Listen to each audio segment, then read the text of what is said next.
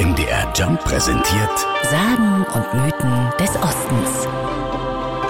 Torgau in Nordsachsen war im 16. Jahrhundert eine imposante Stadt. Doch gab es ein fürchterliches Problem. In einem der städtischen Brunnen hatte sich eine todbringende Schlange eingenistet, erzählt Torgaus Museumsleiterin Cornelia König. Nach dem Rathausneubau in der zweiten Hälfte des 16. Jahrhunderts hielt sich im Brunnen ein Basilisk auf, der von dort aus alle Gewässer der Stadt vergiftete. Als Basilisk übrigens bezeichnet man zu jener Zeit ein Fabelwesen.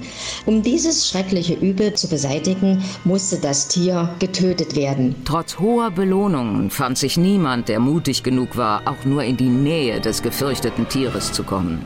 Eines Tages jedoch meldete sich ein Verbrecher, der zum Tode verurteilt war. Er hatte in einem Zauberbuch gelesen, wie man solche Fabelwesen vertreibt.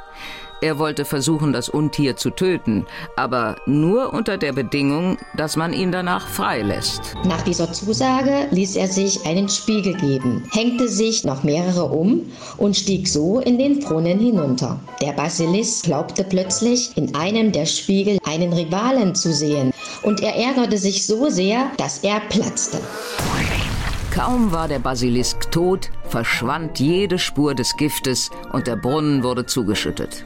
Als Erinnerung an den Sieg über das Ungeheuer wurde das Abbild des Reptils an der Wand in Stein gehauen, so die Sage. Leider sind Stein und Bildnis nicht mehr aufzufinden. 1988 wurde erneut nach dem steinernen Basiliken gesucht, aber keinerlei mutmaßliche Abbildung konnte gefunden werden. Und vielleicht gab es ja gar keinen verseuchten Brunnen in Torgau. Vielmehr grassierte in Europa zu dieser Zeit die todbringende Syphilis. Damals war die Geschlechtskrankheit nahezu unerforscht und man dachte, dass sie durch verseuchte Brunnen ausgelöst wird. Sagen und Mythen des Ostens. MDR Jump. Im Osten zu Hause.